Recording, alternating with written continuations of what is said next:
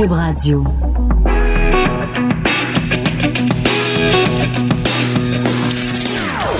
Des opinions bien à elle. Sophie Durocher. Son franc-parler ne laisse personne indifférent. On n'est pas obligé d'être d'accord. Bonjour, c'est Sophie Durocher. Très contente d'être avec vous aujourd'hui, ce jeudi 29 novembre 2018. Pendant que je vous parle, dans les corridors ici à Cube Radio, il y a les novices. Les novices, c'est ce, ce projet vraiment complètement fou de Cube Radio euh, et du Journal de Montréal, Journal de Québec, de donner la place à des jeunes qui commencent dans le métier. C'est comme un concours, comme une radio-réalité, et ils sont là en train de se faire photographier. Et je trouve ça très amusant parce que bientôt, on va savoir qui a remporté ce concours des novices. Ça va être révélé le lundi 10 décembre. Mais quand je les regarde aller, je me, je me rappelle comment, quand j'ai commencé dans le métier, il y a 32 ans de ça, mesdames et messieurs. Et euh, ben, ils sont bourrés de talent, les novices. Alors, vous allez découvrir ça le 10 décembre. Entre-temps, vous pouvez bien sûr les suivre euh, sur Cube Radio, les différentes balados avec les novices et également lire leurs textes sur le site du Journal de Montréal, Journal de Québec. Voilà, je ne vais pas m'empêcher de les de les saluer parce que ben ils prennent de la place. ils sont six et ils sont en train de, de faire pas mal de bruit dans les corridors de Cube Radio. Alors c'est pour ça que je voulais leur faire un petit clin d'œil. Aujourd'hui à l'émission, on va parler de l'âge de consommation et d'achat du cannabis qui est pour l'instant à 18 ans, mais qui pourrait très bientôt être porté à 21 ans. 21 ans, pardon. Est-ce que c'est une bonne ou une mauvaise idée? On va en parler un petit peu plus tard dans l'émission. On n'est pas obligé d'être d'accord. Également, il va avoir une rencontre avec Roméo Bouchard, vous savez, le fondateur de l'Union paysanne, quelqu'un qui est habitué à prendre position et qui a pas peur de la controverse. Et dans ce cas-ci, il s'est prononcé contre la censure pour l'égalité et la liberté de tous. Vous me direz, ben, personne n'est contre la vertu. En effet. Mais dans ce cas-ci, il s'en prend en particulier aux petits flics de la vertu, aux petits flics de la pensée, euh, de la rectitude politique. Alors, on va en parler un petit peu plus tard avec lui dans l'émission. Mais tout d'abord, mon premier sujet, c'est un sujet euh, qui n'est pas facile, mais qu'il est important d'aborder c'est le sujet du cancer. Quand le, cancer frappe quelqu'un de très jeune, dans ce cas-ci, il a frappé euh, une jeune femme de 27 ans. Elle a choisi d'écrire un livre sur son expérience pour partager son expérience avec d'autres. Et je vous avoue que c'est un livre extrêmement touchant, extrêmement troublant. Ça s'intitule Stade 4, ma vie avec le cancer. Et c'est signé Alison Beauchesne Lévesque, qui est au téléphone. Bonjour Alison. Bonjour. Alison, votre livre est très touchant parce que vous nous racontez avec des mots et des dessins euh, le diagnostic de cancer que vous avez eu quand vous avez quand vous aviez 27 ans et tout le processus par lequel euh, vous êtes euh, passé et à la toute fin du livre vous écrivez j'espère que attendez je veux juste vous citer je ne sais pas si je serai encore là lorsque vous lirez ce livre, mais je l'espère. Pourquoi vous avez terminé votre livre en écrivant ça? Ben, en fait, puisque le diagnostic que j'ai, c'est un, diagnostic de stade palliatif. Euh, ma vie ne tient que par un fil, je vous dirais. Euh, je peux décéder à n'importe quel moment, comme tout le monde, mais la seule chance que moi j'ai de plus, ben, c'est d'en être consciente.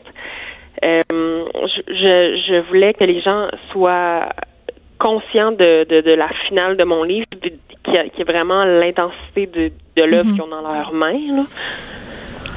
Je trouvais ça important que les, tout le monde le sache. Voilà. Alors, moi, j'ai lu le livre. Vous êtes encore vivante.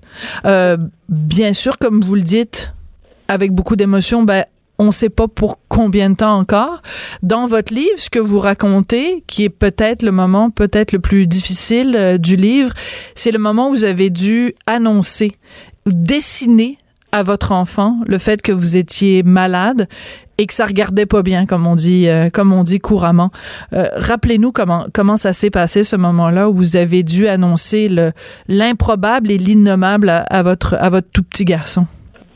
Ben, en fait, euh, j'ai annoncé à Charles, mon garçon, que j'avais un cancer, mais il sait pas la la, la finale des mhm. choses. Donc, il sait, il sait que maman a, a, une maladie, un bidou, en fait, qu'on l'appelle. Maman a un bidou dans son ventre et euh, euh elle, va perdre tes cheveux, puis euh, on, le dessine, on le fait, on, mhm. on, le colorie comme on veut, puis on rend ça agréable.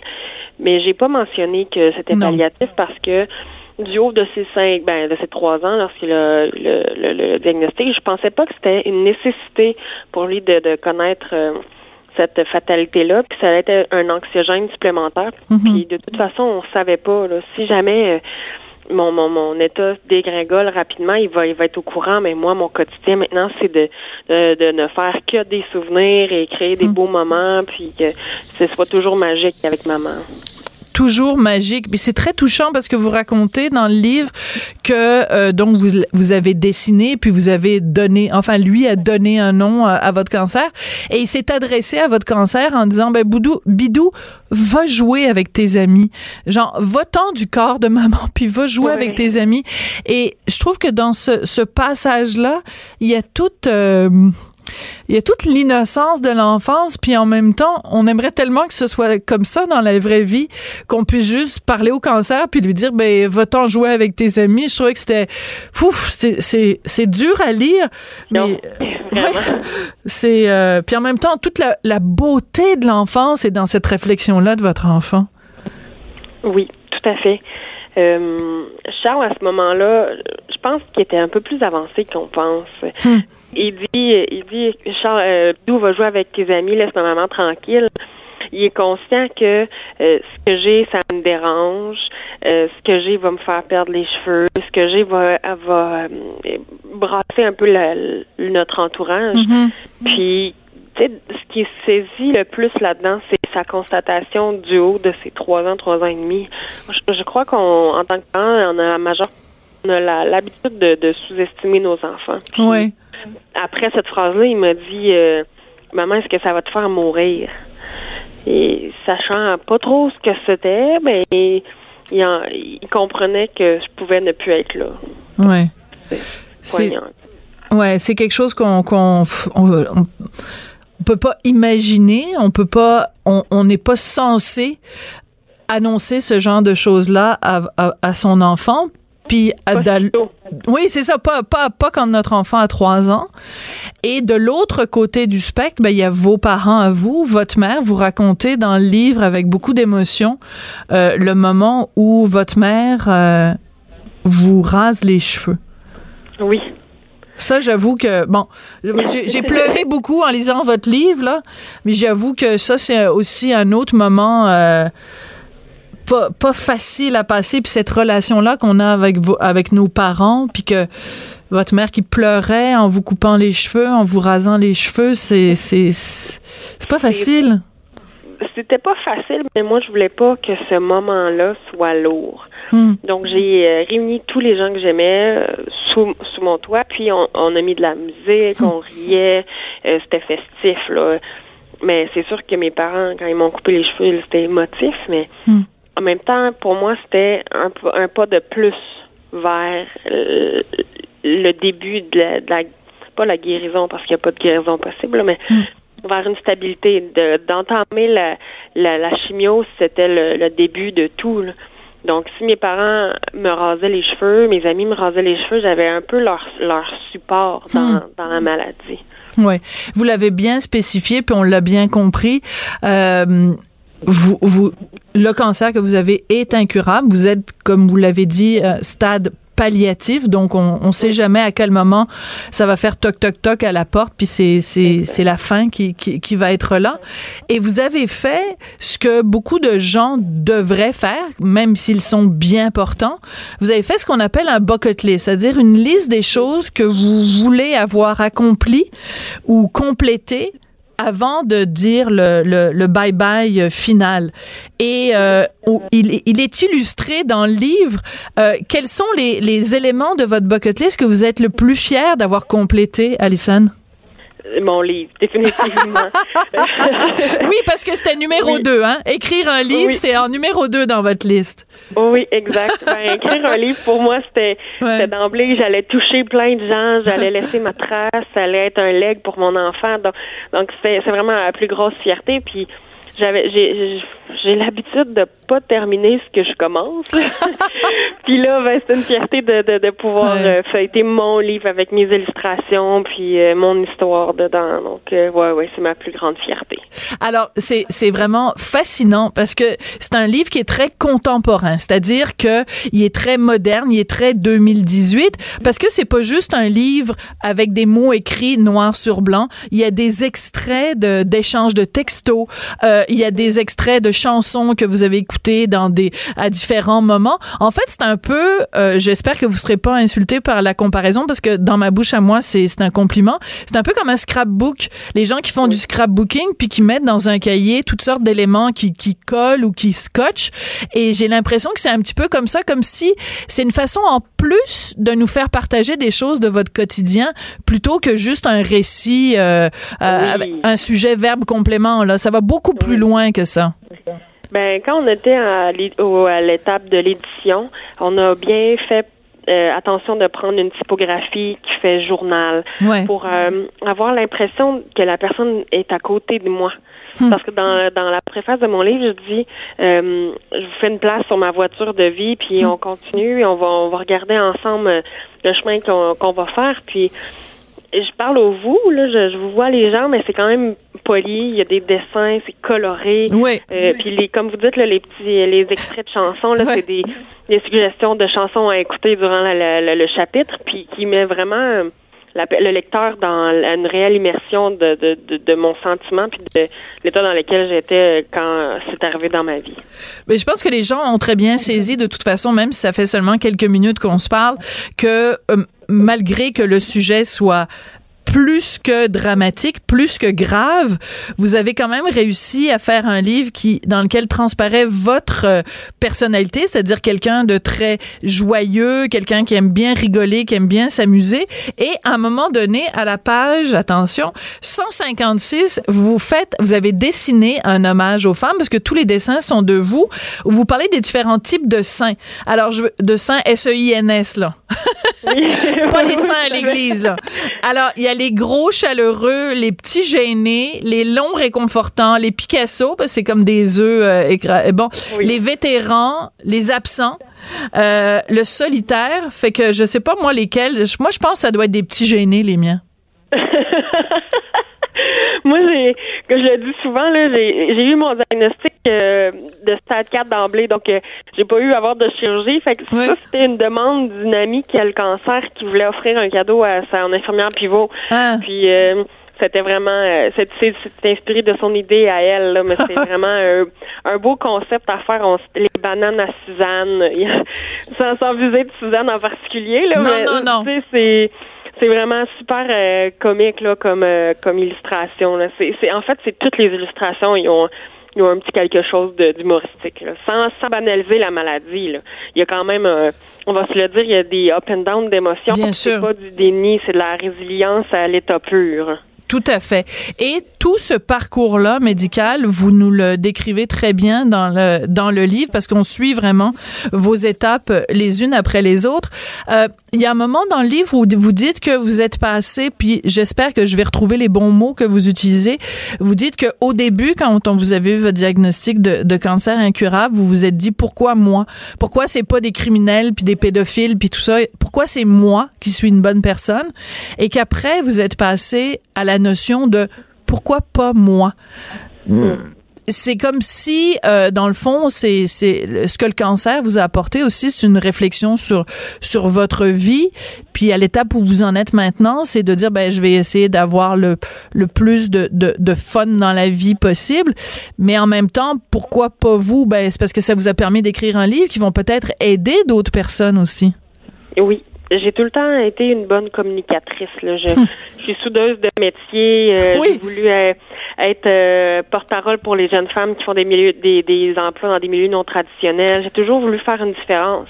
Hum. Puis quand l'optique est arrivée dans ma vie du cancer, euh, c'était tout indiqué que j'avais un cheminement à faire, hmm. pas de d'accéder à un bonheur euh, comme on voit partout là en fait ces derniers temps. Là, il, y a accédé au bonheur. on dirait que toutes les tous les romans, toutes les lectures sont vers ça. Hmm. Mais euh, faut, faut, se le dire là, pourquoi pas moi euh, c'est dans c'est dans le positif, mais c'est dans le négatif aussi. C'est d'aller régler des choses euh, dans, dans moi, puis des d'aller faire du lâcher prise, euh, s'accepter quand on est dans la colère, dans la tristesse. Hmm. C'est vraiment euh, les gens les gens aiment pas quand je dis ça, mais on va se le dire vu que c'est dans le cadre de l'émission. Je suis contente d'avoir le cancer parce que si je l'avais pas eu, j'aurais jamais été où je suis aujourd'hui. Je me serais jamais écoutée. Vous êtes contente d'avoir eu le cancer? Oui. Quand vous dites ça, les gens que ça choque, c'est évidemment vos parents, vos proches, qui doivent être euh, fâchés que vous disiez ça, non? Je pense que mes parents, ils sont habitués. Oui. oui, oui, mes parents sont habitués à m'entendre dire ça. Mais c'est plus les, les gens, euh, les inconnus, je dirais, ceux ah que je connais pas. Ceux qui me voient pour la première fois, ils font Ah, mais pourquoi t'es contente? Mais parce que quand j'avais pas le cancer, euh, je faisais métro, boulot, dodo, dos, hmm. routine, euh, j'avais envie d'aller quelque part, mais c'était pas une priorité. Il fallait que j'aille travailler. Là, maintenant, j'ai envie d'aider, j'aide. J'ai envie de, de, dormir, je dors. J'ai envie de manger, je mange. Je, je vis vraiment chaque jour comme si c'était le dernier. Ça m'arrive de retomber dans le train-train quotidien mhm. puis de faire, voyons, pourquoi je suis fatiguée? Puis, ah, ben, écoute, c'est vrai, t'as le cancer, là, faut, ça m'arrive. Mais c'est dans ces moments-là que je réalise que Boulette, euh, c'est vrai. Là, faut que écoute-toi un peu plus. Là, reviens dans, dans ta traque de cancer pour te pour te ramener dans la réalité aussi. Mais c'est quand même fou que c'est parce que vous savez que l'échéancier de la mort est là que vous ça, ça a pris cet échéancier là pour que vous viviez pleinement. Oui. Euh, il y a une belle métaphore que j'utilise euh, durant mes conférences parce que je me suis mis à faire des conférences pour aider plus de gens. Oui. Euh, j'ai dit souvent que j'ai un accident de voiture à 5 km heure. J'ai le temps de baisser mes fenêtres, d'humer l'odeur, la, la, nature, hmm. le vent, mettre la musique dans le tapis, regarder ma famille, mon enfant, aller où on veut. On voit l'impact, mais elle se recule tout le temps. Hmm. À un moment donné, il va arriver quelque chose, puis je vais rentrer dans l'impact. Mais j'ai au moins le temps d'en profiter, puis d'en être consciente que l'impact est là. Je la vois. Alors que nous, euh, on va le frapper, ce mur-là, à un moment donné, mais on n'est juste pas conscient. La différence entre nous, bien portant, et vous, c'est qu'on va tous frapper le même mur, mais que vous, vous êtes en train de vous préparer à le frapper et que nous, on est un peu inconscient. Oui, en effet. Par contre, je vous dirais sincèrement que dans les moments de colère, j'envie encore la naïveté de de, de pas en être consciente. C'est étonnant là des fois de de dire est-ce que je vais être là euh, à Noël prochain, hmm. est-ce que je vais être là euh, quand mon garçon va aller en première année, est-ce hmm. que je pensais jamais me rendre à 30 ans là, j'ai eu 30 ans. Euh, je pensais jamais rentrer aider mon, mon enfant à mettre son sac à dos pour rentrer à la maternelle. Ah. c'est tout des checks sur ma, ma liste personnelle que que j'accomplis puis c'est une fierté à chaque fois chose que tout le monde devrait faire, être content de, de se lever le matin puis de déjeuner. Tout à fait. Dans votre... C'est une réalité différente. Alison, dans votre euh, fameux bucket list, il n'y a pas de mot français. Hein? Je vais le dire en anglais parce que vraiment, là, il est impossible de trouver une traduction pour ça.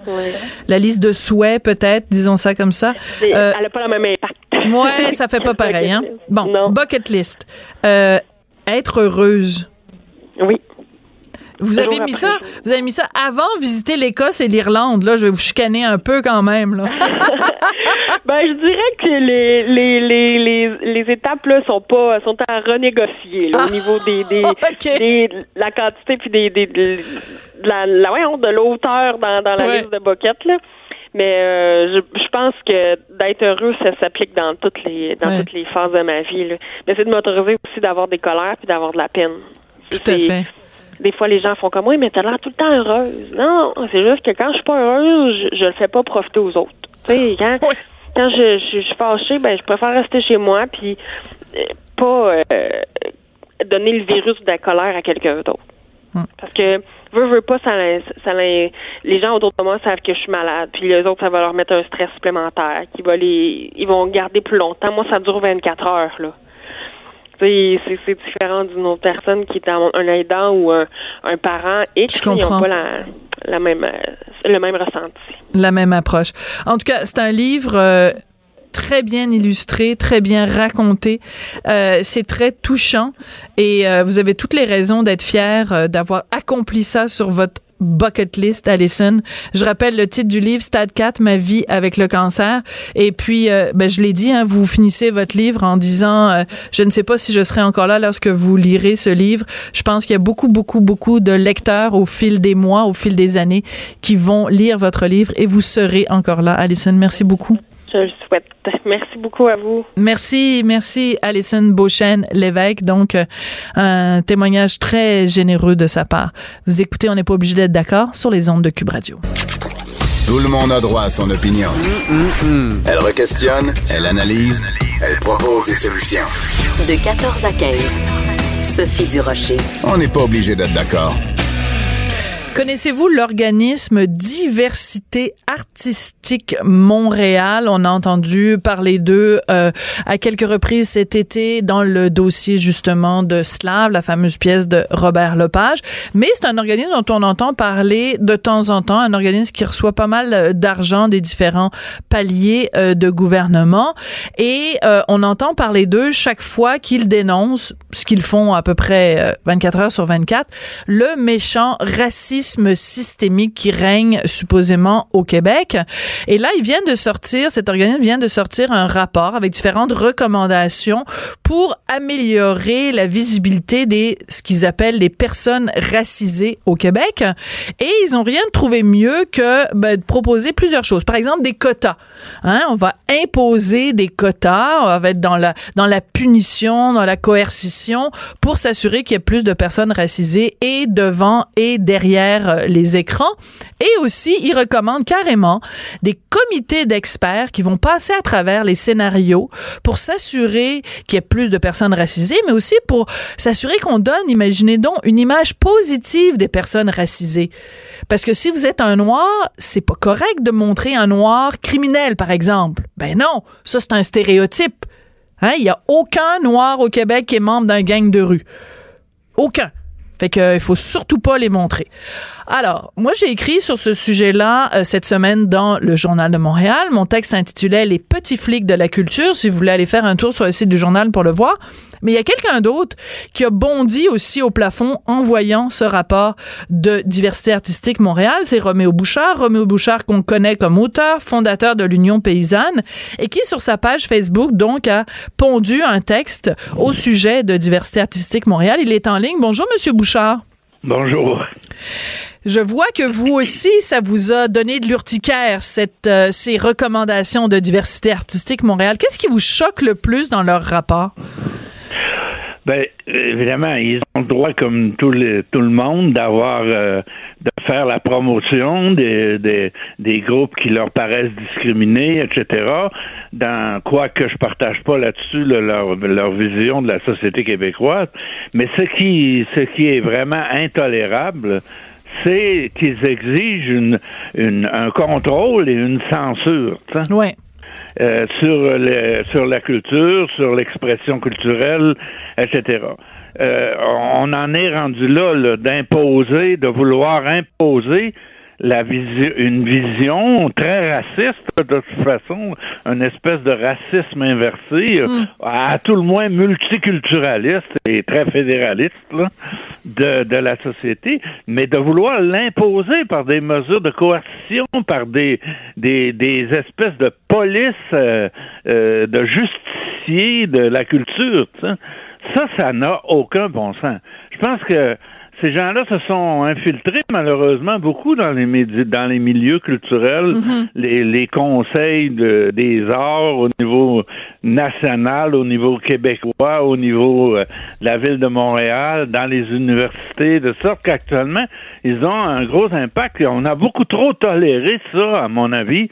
Euh, on a laissé se, se répandre cette attitude-là qui va à l'encontre non seulement de, de, de, de toutes les, les, les règles d'une vie démocratique, mais qui va surtout à l'encontre de, de, la, la, mentalité profonde d'égalité de, tous mm-hmm. qui qu'a développé le Québec à partir des années 60. Tu sais, euh, moi, je pense que c'est sur l'égalité de tous qu'il faut travailler. Mm-hmm. Je suis d'accord qu'il y a des il y a des groupes qui ont qui n'ont pas peut-être pas toute la place qu'ils qu'ils qu'ils méritent d'avoir. Et ça, il faut s'en, il faut s'en rendre compte, il faut trouver des moyens de le corriger. Mais seulement au Québec, on est, on est ouvert à ça. Quand on découvre qu'il y a mm. des gens qui sont euh, euh, vulnérables, qui sont pas bien traités, on est tous d'accord pour améliorer la situation, tu sais. Mais de là à, se faire imposer un, un, corps de justicier comme ça, qui empêche tout le monde de parler librement, ça n'a aucun bon sens. On peut pas tolérer ça au Québec. C'est en train de miner euh, des valeurs profondes de, de, du peuple québécois. Euh, des valeurs qui l'ont fait d'ailleurs apprécier beaucoup par les gens, les Français qui viennent ici, les gens de l'extérieur. Ils sont toujours étonnés de voir comment euh, il y a, il y a un, esprit égalitaire au Québec. Comment il y a un esprit de vivre et laisser mhm. vivre et d'être d'être euh, euh, vraiment euh, accueillant de ce côté-là, ouvert à toutes les opinions. Oui, mais en même temps, Monsieur Bouchard, il y a des gens qui vous répondraient, ben oui, c'est facile pour Roméo Bouchard. Lui, c'est un homme de plus de 50 ans, blanc, québécois de souche. il n'est pas noir, il n'est pas asiatique, il n'est pas latino. Qu'est-ce qu'il connaît, lui, avec son privilège de blanc? Qu'est-ce qu'il connaît de la discrimination? il s'est jamais fait refuser un logement parce qu'il était noir. Il s'est jamais fait refuser une job parce que il avait un nom euh, à consonance arabe. Euh, il y, a ça aussi, c'est que il y a quand même une réalité de gens qui vivent une certaine discrimination. on, on peut être d'accord là-dessus. La question, c'est comment on remédie à ça? Quelle est la meilleure façon de s'assurer justement une meilleure intégration des minorités visibles. C'est ben, là, c'est sur le, c'est sur la, la, la, façon dont on répare ce, ce problème-là que, qu'on est, que les gens sont pas d'accord. Euh, bien d'accord avec ce que vous dites. Euh, euh, je suis d'accord comme vous, comme vous le dites, sur le fait qu'on a, on fait surtout qu'il y a eu beaucoup de, de, de nouveaux de nouveaux groupes culturels qui sont qui se sont amenés au Québec au cours des 20 dernières années. C'est la diversité est une réalité nouvelle pour beaucoup de gens. on a beaucoup de chemin à faire, tout ça mais seulement il faut le faire non pas à travers une vision racialiste, que je dirais, une vision de la société compartimentée où il n'y a plus de société, il n'y a que des groupes minoritaires, il n'y a que des... Euh, dire que ce sont des groupes automatiquement racisés, c'est complètement une idée idéologique, là. C'est plaqué sur la réalité euh, euh, une idéologie qui ne correspond pas du tout au fait. Euh, il y a beaucoup de beaucoup de groupes euh, culturels au Québec et la majorité ne fonctionne bien avec les Québécois. C'est pas vrai qu'ils sont tous comme comme des espèces d'esclaves. Euh, ce sont ces gens-là justement, comme le groupe de diversité là, artistique, qui, qui qui sont en train d'en faire des ghettos. Moi, je dis la façon de travailler face à la diversité, c'est de miser sur la citoyenneté québécoise. Qu'est-ce que vous voulez dire? On est, on est tous d'abord des êtres humains et des citoyens québécois. On est tous égaux. On est tous solidaires et c'est là-dessus qu'on doit miser.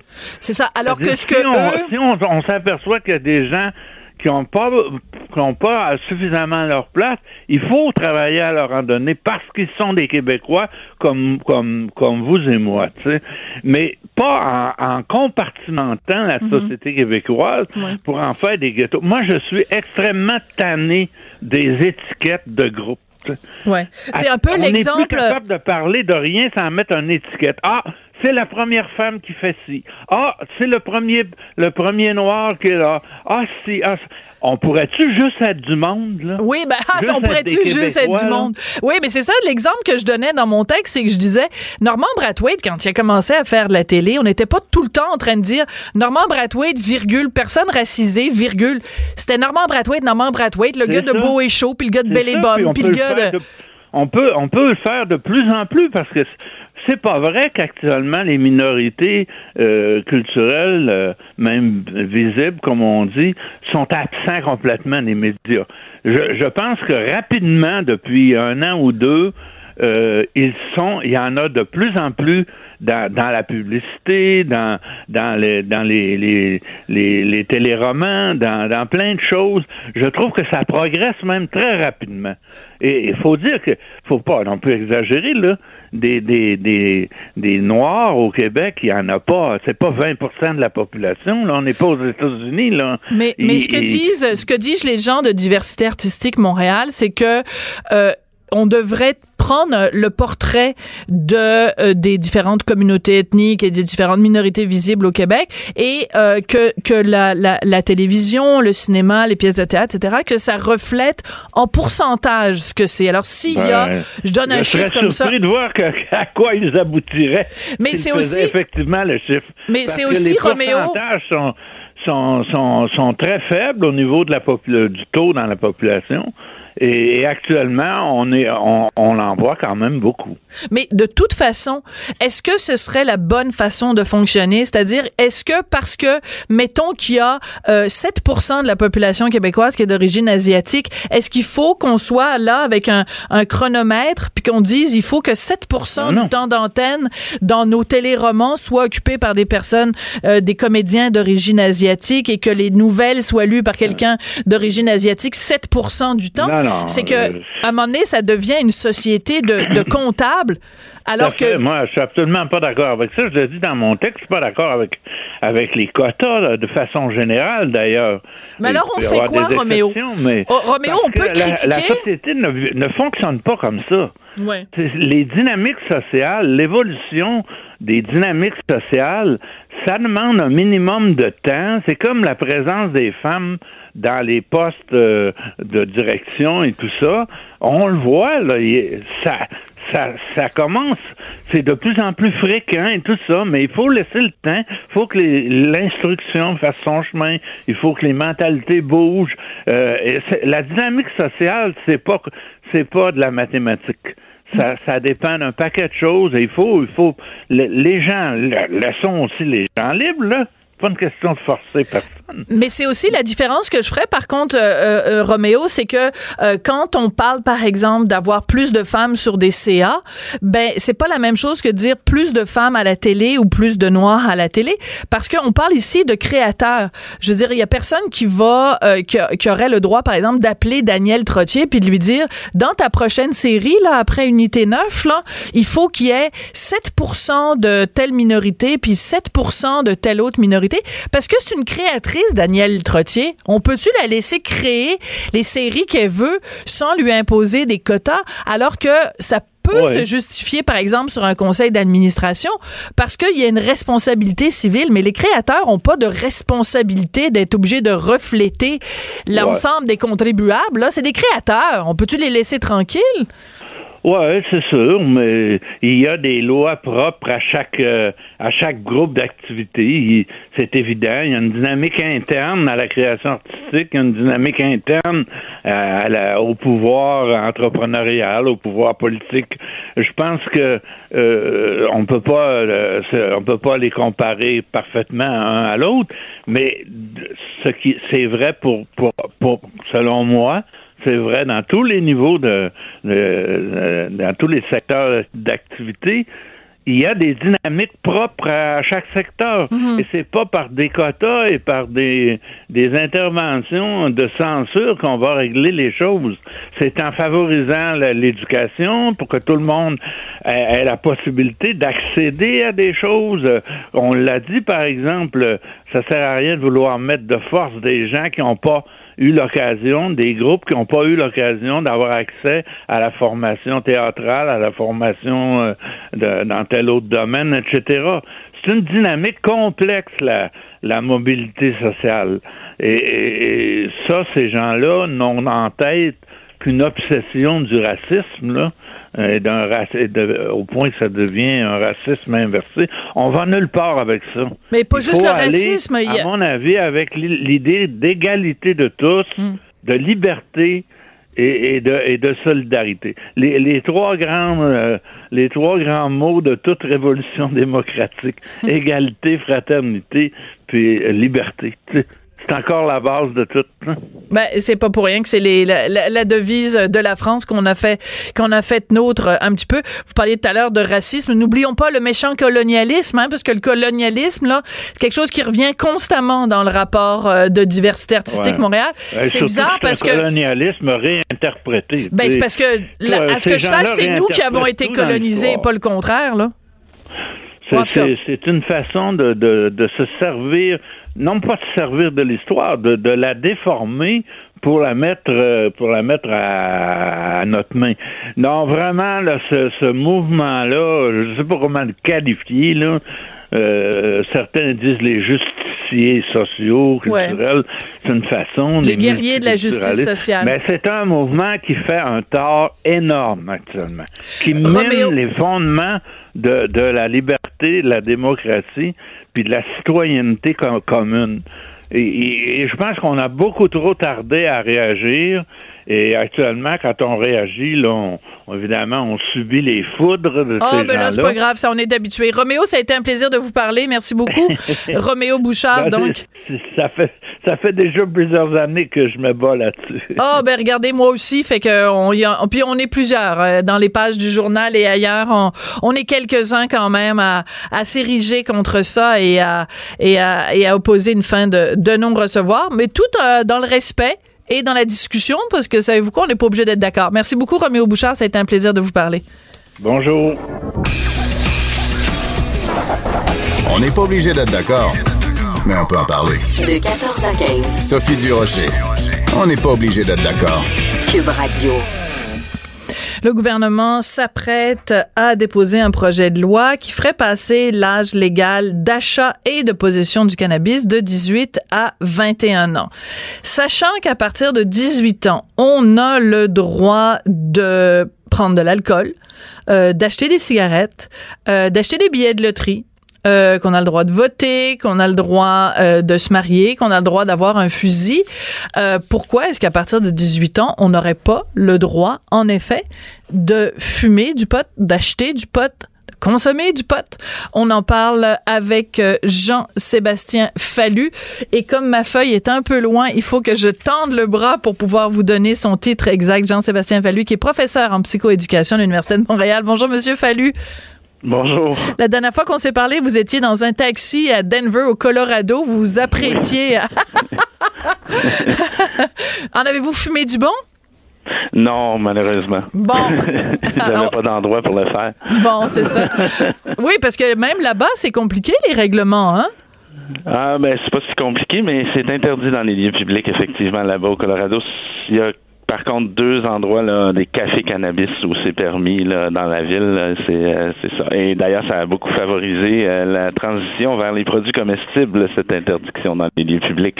Les gens se sont euh, pas mal tournés vers les muffins, les jujubes, parce que c'est pas plus permis, mais c'est tellement subtil mais non. que c'est impossible d'empêcher ça. C'est ça. Puis tu te promènes dans la rue avec ton petit café Starbucks, puis de l'autre dans l'autre dans une main, dans l'autre main t'as un petit muffin. Euh, la police va pas te demander euh, t'arrêter pour te demander ce qu'il y a dans ton muffin. Là. Fait que c'est une façon discrète de consommer euh, dans l'espace public sans le faire. Et le problème qu'on a au Québec, c'est qu'on n'a pas le droit de consommer dans les espaces publics, mais qu'on n'a pas le droit. Il, il, y a le, le commerce de comestibles n'est pas permis non plus. Donc, on se trouve moins bien loti qu'au Colorado, en fait. Ben, en fait, les produits comestibles, c'est le fédéral qui a décidé de remettre ça à l'automne prochain, 2019, et ça va l'être légal et ça s'en vient. Il y a beaucoup de choses qui s'en viennent. Euh, je pense que l'âge de 21 ans, puis les lieux publics, tout ça, là, ça, ça, va rapidement. On va se rendre compte qu'il y a beaucoup plus que ça qui s'en vient dans la prochaine année. D'accord. Mais pour l'instant, donc, concentrons-nous sur mm-hmm. cette idée-là de passer de, de bon, l'âge légal en ce moment, selon la loi, c'est 18. Je pense c'est 19, si je me trompe pas, en Ontario, par contre. Oui, en fait, partout euh, au Canada, aux États-Unis, l'âge d'accès euh, au cannabis est le même que celui de l'alcool, sauf exception, je crois, au Manitoba où c'est 18 ans pour l'alcool et 19 pour le cannabis. Mais sinon, c'est, c'est au Canada, en tout cas, c'est 18 ou 19 ans partout. Oui. D'accord. Alors, vous, vous avez signé euh, une lettre avec d'autres euh, personnes dans le Journal de Montréal de ce matin, euh, des professeurs, des scientifiques, des spécialistes en santé publique. Qu'est-ce que vous pensez, vous tous, et vous en particulier, Monsieur Fallu, de d'osser l'âge légal, de passer de 18 à 21 ans? Oui, et même des représentants de la santé publique, donc du, euh, des, des, employés de l'État. Absolument. ben oui. Euh, euh, ben ce que je pense, c'est que c'est pas une bonne idée. Euh, c'est sûr que comme tout sujet, comme celui-là, c'est rarement blanc et noir. Là, c'est certain qu'on pourrait débattre de tout ça. Puis c'est un sujet qui, qui, qui est complexe. Puis il y a rien qui est juste qui a juste des avantages et des inconvénients. Par exemple, on voit que pour l'alcool, puis c'est sûr que c'est pas une science exacte parce que bon, c'est des politiques, c'est dur à évaluer, mais quand on regarde euh, les endroits dans le monde où l'âge euh, d'accès à l'alcool est plus élevé qu'ailleurs, on remarque que euh, l'âge d'initiation à l'alcool est aussi un petit peu plus élevé. Pas beaucoup, un petit peu plus. C'est quand même c'est quand même précoce. Là. Je, veux dire, il y a quand même un âge d'initiation moyen qui est avant l'âge d'accès légal. Il n'y a pas grand monde qui a attendu 18 ans au Québec pour consommer de l'alcool. Ben Mais euh, il faut reconnaître que de monter l'âge d'accès du cannabis pourrait avoir cet effet positif-là. Mais c'est seulement que quand on regarde les politiques, il faut regarder l'ensemble du portrait, les avantages et les inconvénients de chaque position. Et ce que mes collègues et moi, et moi ça fait maintenant trois ans que je le dis, mm-hmm. euh, que pour toutes les considérations qu'il y a en termes d'arrestation, de, contrôle de qualité, euh, de, de donner un accès aussi aux gens qui consomment parce qu'on a bien beau légaliser, mais si on donne pas accès à personne qui consomme, j'exagère un peu, euh, aussi bien pas légaliser. Ben non, euh, la stigmatisation, euh, l'accès à des produits non seulement de qualité contrôlée, mais aussi avec du THC peut-être un peu moins élevé que ce qu'il y a dans le marché noir, parce que mhm. c'est ce que le marché noir favorise. Ben, c'est ça. qu'il y a du CBD aussi qui peut réduire les effets potentiellement risqués pour les jeunes, le cerveau, les psychoses. quand on regarde tout ça, et j'ajouterais même on entend beaucoup parler du fameux 25 ans. Oui, il y a un risque, et puis je rappelle qu'il faut pas non plus penser que chaque jeune qui consomme va avoir le cerveau détruit. Là, c'est vraiment pas le cas.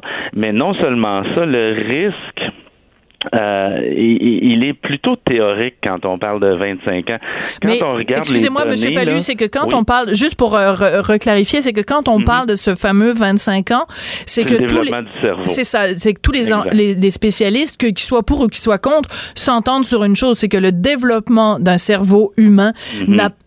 n'est pas complet avant l'âge de 25 ans. Donc, tout ce qui se produit avant 25 ans peut influer positivement ou négativement le cerveau humain. Exactement. Puis le mot peu est important ici. C'est ce que j'allais dire. C'est qu'à un moment donné, il y a, ce, risque-là, mais il faut regarder ce que les études disent. Jusqu'ici, ce que les études montrent, c'est que ce risque-là est surtout, les études, autrement dit, sont surtout consensuelles quand l'initiation se produit avant 16-17 ans. Euh, c'est pour ça que les collègues du Canada anglais qui ont développé les, lignes directrices de, consommation à risque réduit du cannabis ont mentionné comme recommandation d'attendre le plus tard possible et ils n'ont pas tranché un âge, mais ils ont quand même dit idéalement au moins après 16 ans. Donc, pour toutes ces raisons-là, euh, ça fait longtemps et mes collègues et moi, on a, on a pris position pour dire mhm. qu'il y a plus, beaucoup plus d'inconvénients et de risques, même pour le cerveau des jeunes de mettre ça à 21 ans parce qu'ils peuvent avoir accès à des produits avec, par exemple, des pesticides, des engrais qui sont toxiques sur le cerveau. Alors, juste pour résumer, parce que moi, j'aime que ce soit, que ce soit clair. et que tout le monde puisse comprendre. Mhm. Là, en ce moment, c'est 18 ans et la raison pour laquelle on a légalisé, supposément, M. Trudeau a légalisé le pot, c'est de dire on veut enlever ça des mains du crime organisé puis que les produits qui sont vendus, par exemple, à la Société québécoise du cannabis, sont des produits dont on connaît la qualité, dont on a contrôlé le, le, justement la, la, qualité, la teneur, etc. Ce que vous vous dites, c'est que si on amène ça à 21 ans, les gens qui mm. vont de toute façon vouloir s'en procurer ne pourront plus donc aller à la SQDC, vont retourner au crime organisé. Le produit qu'ils vont consommer va être de moins bonne qualité, donc on va se retrouver perdant. Puis ça va encourager le marché noir, le marché illégal. Et euh, puis là, je veux que les auditeurs euh, comprennent bien que je suis en train, je pense pas que le marché noir va complètement disparaître, mais c'est certain que si on envoie 100 000 jeunes, parce que c'est à peu près ça, 100 000 consommateurs de 18 à 21 ans au Québec, mais si on les envoie au marché noir, au marché illégal, c'est certain qu'on est, on s'éloigne de l'objectif de la légalisation. Tout à fait. Ces, ces, ces, ces jeunes-là vont pas arrêter de consommer. Ils consommaient quand il y avait la prohibition. Il y a, il y a 42 des jeunes au Québec en secondaire 5, là. On parle de 17 ans, même pas 18 ans, qui ont consommé du cannabis au moins une fois dans l'année précédente. Euh, et, ces gens-là vont pas, ils, vont, il y a plein de gens, il y a, 86 des jeunes qui prennent de l'alcool avant même l'âge que ça soit autorisé. et, donc, ces gens-là vont pas arrêter. Et effectivement, c'est le marché illégal qui va s'en charger. OK. Alors, un, un, dernier argument, parce qu'on va finir par manquer de temps, très rapidement. Est-ce qu'il n'y a pas une question fondamentale qui est la question du message. Si le message qu'on envoie, c'est à partir de 18 ans, pas de problème, mon homme, il y a des SQDC à tous les coins de rue, tu peux y aller, il n'y a pas de souci. Euh, le le, message, oui, mais, alors le fait de le mettre à 21 ans, je comprends qu'il y en a une couple qui vont aller au crime organisé, je comprends tout ça, mais le message qu'on va leur envoyer, c'est mm. fais attention, mon homme, ton cerveau ou, ou ma fille, ton cerveau est pas encore prêt à prendre ça. Il y a comme un message de de, précaution qu'on enverrait en, en le montant à 21 ans. Vous pensez pas? Ben, peut-être un peu pour certains, mais franchement, euh, il y a énormément de produits dans notre société, les, les, les poutines, le fast-food, le, gras, le sucre, le sel, les armes à feu qui sont légales, puis personne ne pense que c'est bon pour la santé. Je pense qu'il y a une façon, puis on le fait bien, là. Je pense pas qu'il y a personne qui pense que euh, le cannabis, ça apporte, ça comporte pas de risque. Puis mettre ça à 18 ans, ça donne justement l'opportunité d'en parler plus ouvertement, de parler aux gens qui consomment, qui décident de consommer consommer pour leur parler des risques et des moyens de les réduire et de contrer ce message potentiellement euh, qu'on pourrait dire de banalisation. Euh, il faut, c'est pas parce qu'on met ça à 18 ans, puis dans des campagnes de prévention, de sensibilisation et d'éducation, c'est possible de dire, écoutez, pour des raisons X, Y, Z, on met ça à 18 ans, mais euh, on vous rappelle que euh, ça demeure risqué. C'est pour ça qu'on favorise de, de, consommer le plus tard possible. C'est ça. Oui, j'aimerais tellement ça, me faire une tête claire, claire, claire là-dessus, mm-hmm. mais à chaque fois que je fais une entrevue, j'ai, il faut toujours que je balance, que j'équilibre le pour et le contre, mais ça a été une discussion passionnante puis je pense que c'est pas la dernière fois qu'on va se parler. Merci beaucoup. Probablement pas. Merci beaucoup. Au plaisir. Jean-Sébastien Fallu, donc professeur en psychoéducation à l'Université de Montréal. Elle réagit, elle rugit. Elle ne laisse personne indifférent. De 14 à 15. On n'est pas obligé d'être d'accord. Mon mot de la fin aujourd'hui sera au sujet des migrants irréguliers. Chaque fois qu'on critique euh, le, la, quantité de gens qui passent les frontières de façon irrégulière, on se fait traiter de xénophobes. Mais j'aimerais beaucoup que les gens qui nous traitent de xénophobes nous disent comment on va faire pour payer pour les migrants irréguliers. Les chiffres sont sortis. La vague actuelle va coûter pas moins d'un milliard cent millions au gouvernement fédéral d'ici 2020 là, ça inclut même pas les prix pour les provinces. Ça inclut même pas ce que ça va coûter pour le Québec. 1 milliard 100 millions. Comment est-ce qu'on va payer pour ça, les amis, d'ici 2020? Vous venez d'écouter, on n'est pas obligé d'être d'accord avec euh, Sophie Durocher, c'est moi-même. là, je vois Mario à travers la fenêtre. Bonjour Mario. C'est lui qui va vous accompagner jusqu'à 17h en compagnie de Vincent Dessureau. Merci Joanny Henry à la mise en onde. Merci à Hugo Veilleux à la recherche. Cube Radio.